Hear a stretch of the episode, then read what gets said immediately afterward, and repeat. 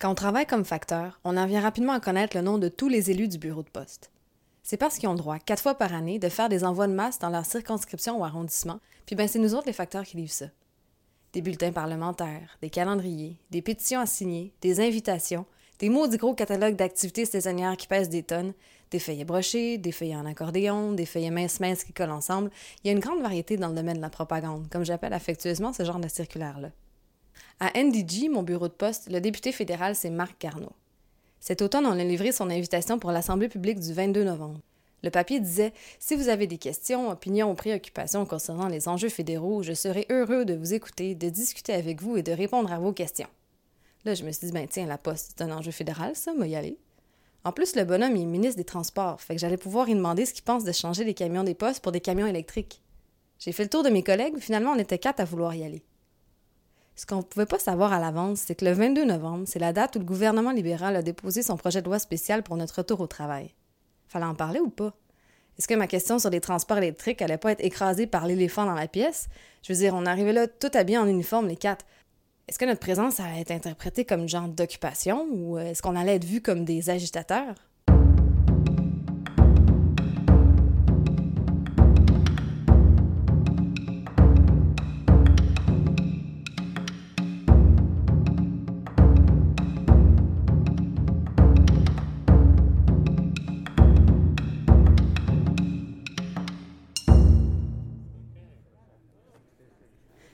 Quand on est rentré au Victoria Hall avec nos tucs puis nos manteaux des postes, il y a une madame qui a dit Look at those kids! Puis comme on est toutes dans la trentaine, ça vous donne une idée de la moyenne d'âge de l'activité. On est allé s'asseoir directement en avant, puis on a compté que 4 facteurs sur 40 personnes assises, ben c'est quand même un bon pourcentage. Non, je l'ai dit, moi, je, je veux juste comme. Je veux pas fighter, je veux juste comme, tu sais, comme donner un visage humain. Quand il va voter la loi demain. tu sais, il va avoir un visage humain. Il va se souvenir des quatre facteurs qui étaient assis en avant de lui. Puis qui ont été gentils, c'est ça le pire. C'est encore pire si on est gentil. Tu sais, on, si on a un vrai. On fait comme. Ouais. Ça, On est, on est mature et posé. c'est ça. Bon, après, il y a eu des retardataires. Bon, il devait y avoir autour d'une soixantaine de personnes. C'est pas énorme, mais en même temps, ça a fait que tout le monde a pu poser sa question. So, good evening, euh, bonsoir tout le monde. Merci d'être venu ici euh, en cette soirée un peu, euh, un peu froide, mais euh, je suis Marc Garneau a fait un petit speech au début.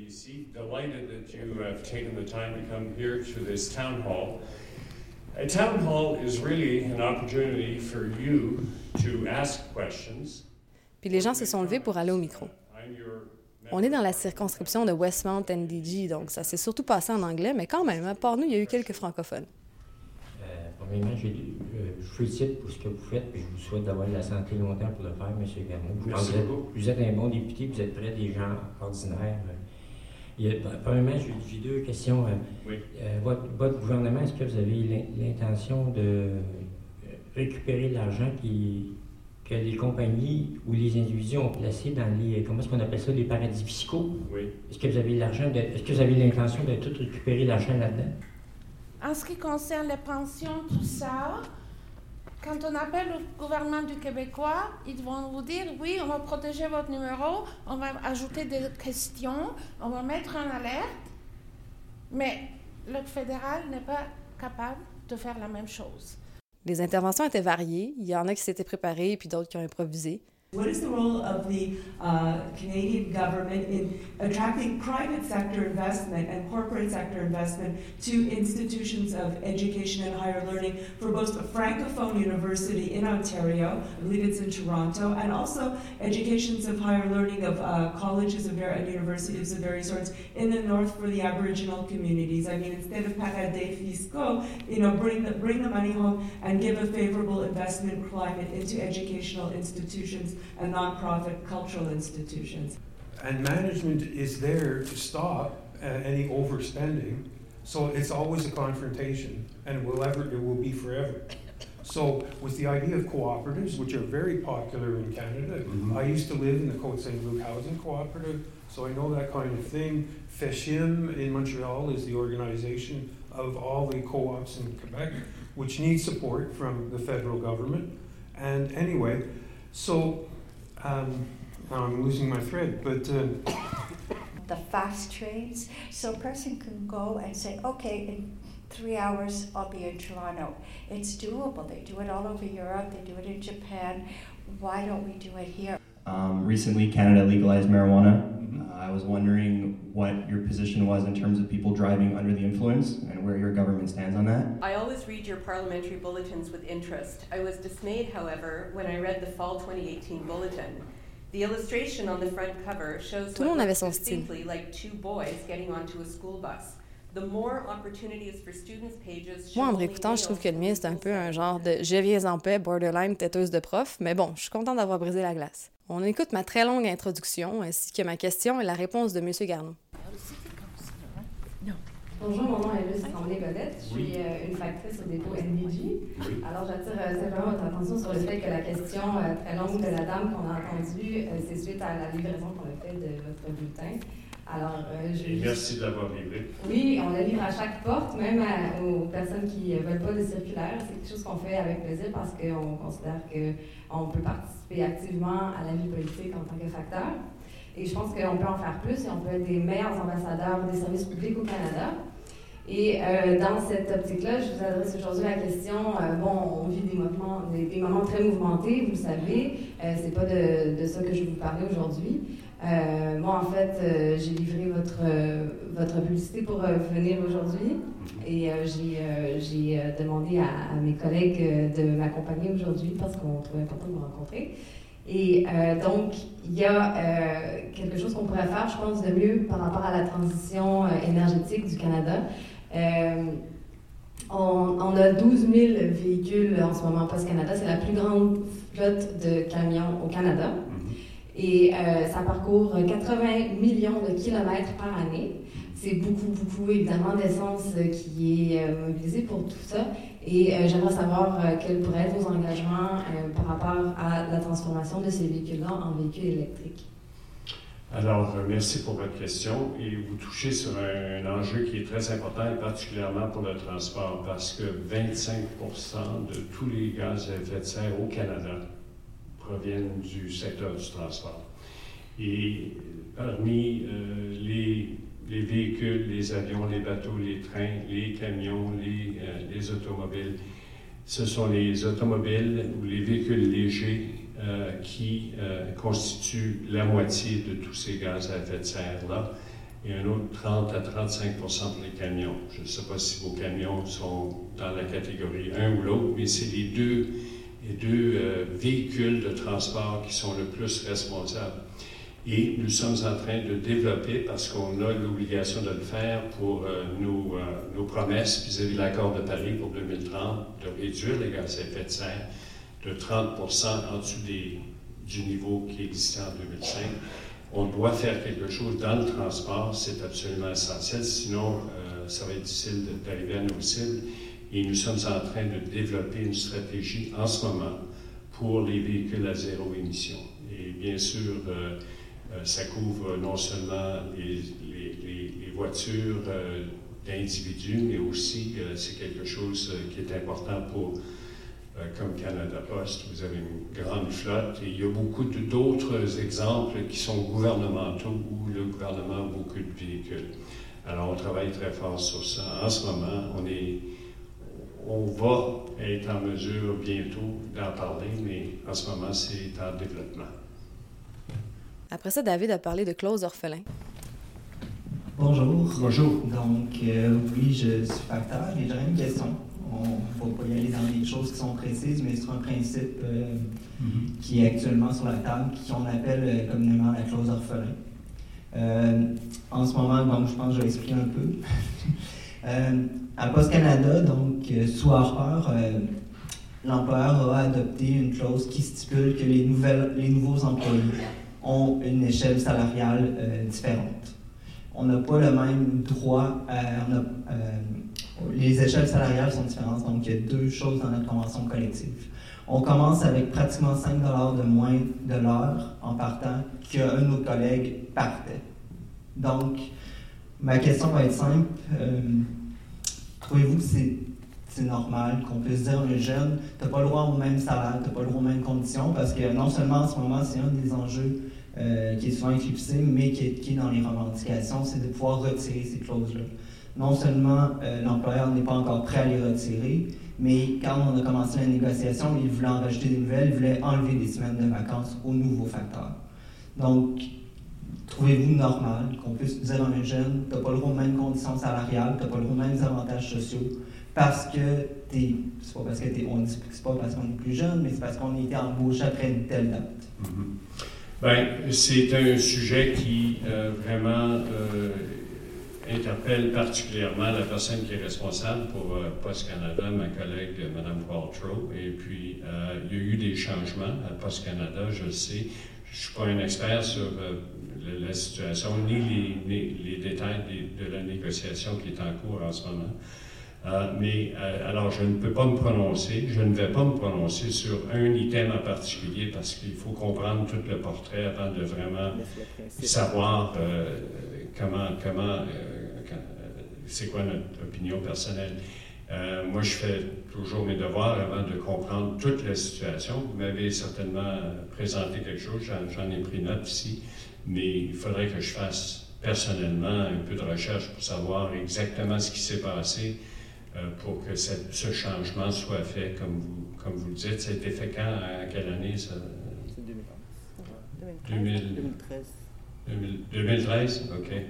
Alors, il faudrait que je vérifie pour voir. Il y a des raisons pourquoi certaines choses sont faites, ne sont pas toujours vues comme étant équitables, mais il faut comprendre toute la situation avant de se prononcer. Alors, ce serait euh, vous m'avez présenté quelque chose que je ne connais pas très bien, alors je ne peux pas vraiment simplement vous donner une opinion euh, personnelle euh, ce soir. Et Serge l'a bientôt suivi au micro. bonsoir. Bonsoir. moi, ce que je me. Juste un commentaire, ça serait surtout avec. Quand tantôt vous parliez de votre essai avec le véhicule automatique. Oui. advenant qu'un jour, possiblement que ce ne soit peut-être pas encore vous qui êtes au pouvoir, mais j'espère que oui. Euh, j'espère que vous penserez utiliser les infrastructures de Canada Post pour euh, pallier aux besoins de ces véhicules-là. Comme présentement, c'est la ville de Montréal qui, sur quelques coins de rue, a des bornes ou quelques entreprises comme Rona, mais là, je ne sais pas si avec euh, l'achat par l'ose, ils ont continué d'offrir des bornes de recharge pour les véhicules électriques. Euh, juste pas oublier que Canada Post, c'est coast to coast, comme le slogan de notre beau pays, puis qu'on a des infrastructures un peu partout. Puis sinon, ce que je me demandais, c'est au cours d'un prochain mandat, euh, au niveau des transports puis de l'environnement, j'espère que vous allez prendre des décisions qui malheureusement vont sûrement être impopulaires, mais qui vont mener à un changement rapidement afin de, de, respecter les objectifs de Paris. Merci, merci. Euh, merci pour le point concernant les infrastructures que Post Canada a déjà. Euh, un des défis euh, avec la stratégie pour les véhicules à zéro émission, c'est d'avoir suffisamment de bornes de recharge. Alors, s'il y en a qui sont déjà en place, ils sont utilisables, c'est toujours une bonne chose. Une des choses qui fait un peu que, les gens restent sur la clôture, sur les, véhicules à zéro émission, un des facteurs, c'est est-ce qu'il y a assez de bornes de recharge pour que je puisse ne pas être inquiet quand je prends un petit voyage? Ça, c'est un facteur important. Il y en a d'autres. Euh, le coût, en ce moment, est, est, encore plus élevé pour les véhicules à zéro émission. Mais c'est tous des choses euh, que euh, il faut confronter, et puis si on est sérieux vis-à-vis de nos engagements pour l'accord de Paris, il faut qu'on aille dans cette direction-là. C'est tout ça qu'on est en train de discuter en ce moment. Et c'est Jean-Philippe qui conclut avec la question qui tue. Bonjour. Euh, je voulais poser une question, ça va être très court. Euh, est-ce que vous allez appuyer la loi spéciale ou est-ce que vous allez attendre d'avoir plus d'informations, comme vous disiez avec mon ami, pour, est-ce que vous allez vous, positionner tout de suite? Parce qu'on sait qu'il va y avoir une loi spéciale bientôt, ils l'ont annoncé. Allez-vous appuyer cette loi spéciale ou allez-vous rester euh, attendre pour avoir plus d'informations avant de. Alors, euh, moi, je, je, suis membre du cabinet, je suis un, ministre, hein. alors euh, je, fais partie du gouvernement. Et puis, la situation concernant le Post Canada et, et comment est-ce qu'on dit ça en français? Le syndicat. Euh, on suit ça de très près, le gouvernement, parce que vraiment, vous étiez en position, je pense en janvier, euh, la renégociation était censée avoir lieu et conclue dans ce temps-là, mais ça n'a pas, pas produit. Et puis dans les cinq dernières semaines, vous avez fait des rotating euh, strikes. Alors, nous, notre position au gouvernement, ça a toujours été qu'on veut que le, processus, de médiation collective se fasse, que les deux côtés s'entendent.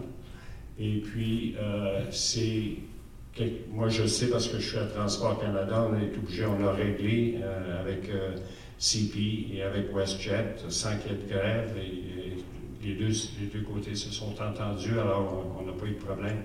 Mais maintenant, ça dure depuis pas mal de temps. Et puis, il faut aussi qu'on prenne en considération l'effet que ça peut avoir sur les gens qui dépendent de vous et qui dépendent euh, et de l'économie, euh, les effets que ça a pour l'économie. C'est pas moi qui décide quand on va, si on va, quand on va présenter le projet de loi spécial. On espère qu'il y aura une conclusion avant que ça soit nécessaire. Parce qu'on aimerait beaucoup mieux que ça se règle quand, euh, quand, les, quand ça se règle entre les deux. c'est toujours une meilleure entente, mm-hmm. plutôt que d'être obligé de légiférer. Mais je fais partie du gouvernement, alors je vais être bien franc avec vous. Si la décision est prise, euh, que la loi spéciale va être. Euh, et on, vous ne devez pas assumer qu'est-ce qu'il y a dans cette loi-là, parce que vous ne saurez pas si ça vient avant que ça vienne. Alors, mais si la décision est prise par le gouvernement, en tant que ministre gouvernemental, je dois appuyer ça. Alors, euh, on verra. Mais j'espère que ça va se conclure avant qu'on arrive à ce moment-là. On verra. Puis euh, l'assemblée a continué tranquillement jusqu'à 9h et quelques. Puis après, je suis allée voir Serge qui parlait à Margaret, l'assistante de Marc Carnot. Et c'est un plaisir si vous voulez euh, bien euh, pour une rencontre avec le ministre. C'est il a les bonnes questions. oui, ben nous, j'étais fière de nous quand même. Hein? On était avec quatre, puis c'est comme, je sais pas, c'était. On avait peur d'être trop controversé à cause de la voix spéciale. Oh, c'était très, très intéressant. tu le dis-tu avec ironie ou. non, c'est pas le Moi, je, je vous ai trouvé bon, sérieux. Ah ouais, j'ai pratiqué, oui, oui, mon bilinguisme. hey, à ce je suis rendu full bilingue, mais pas capable de le sortir. Mais ça rentre super bien. ça rentre bien dans mes oreilles, mais par ma bouche, ça sort mal. Je sais que je me répète, mais c'est vrai que je suis fière de nous. Sais, on n'a pas changé le monde, mais on a participé. On a ouvert un dialogue, puis on est invité à le poursuivre dans le bureau d'un ministre. Je sais pas, c'est quand même cool. J'ai peut-être des lunettes roses, mais moi, c'est ça ma conclusion. Vous, les gars? Euh, ben, Marc Garneau fait son travail, là. Je veux dire, mais. C'est ça son travail. Il nous a pas donné cette. Je veux dire, c'est un représentant euh, des gens, donc euh, les gens peuvent remercier, c'est sûr, pour le travail qu'il fait, mais je veux dire, il fait pas un cadeau à personne en faisant ça. Je veux dire, c'est pas. Euh, moi, ce qui C'est le minimum. tu sais, c'est ça, ce qui m'a. Moi, ce qui m'a frappé quand tu as posé ta question, c'est justement, tu sais, il s'attend vraiment à ce qu'il veut, puis je, le crois, qu'il veut vraiment qu'on s'entende de bonne foi, mais en enlevant la grève, c'est fou, c'est qu'on coupe tout mm-hmm. moyen de pression. Fait que c'est comme, oh, mais entendez-vous, je veux vraiment que vous entendiez, mais pas de moyen de pression. Son avis personnel, il voulait pas la donner aussi, hein? Non personnel à ben, lui. là. oui, il a pris des notes, mais son avis personnel de sa propre personne à lui, publiquement, il n'a pas voulu la donner. devant un groupe de, de, gens comme ça. Ouais. mais la conclusion, c'est un peu ça pour vrai, mais la question, il savait. Là, en plus, juste la poser, on savait sa réponse. mais c'était quand même bon de voir. D'un cas où qui aurait répondu pour vrai euh, personnellement. Là, il n'y a pas le choix. Il faut qu'il suive euh, une ligne de parti. Puis son opinion personnelle, elle n'existe plus à ce moment-là. Ben, n'empêche que c'est comme on a une ouverture d'aller le voir. Là. Ça, c'est déjà, Exactement. Puis il y a l'ouverture de nous avoir écoutés aussi. On aurait pu y retourner puis, euh, puis nous écouter nos quatre. Mm.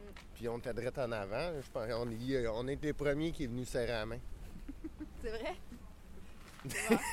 non, mais c'est vrai, pareil, on est le bonheur, ça dépend beaucoup des récits qu'on se fait.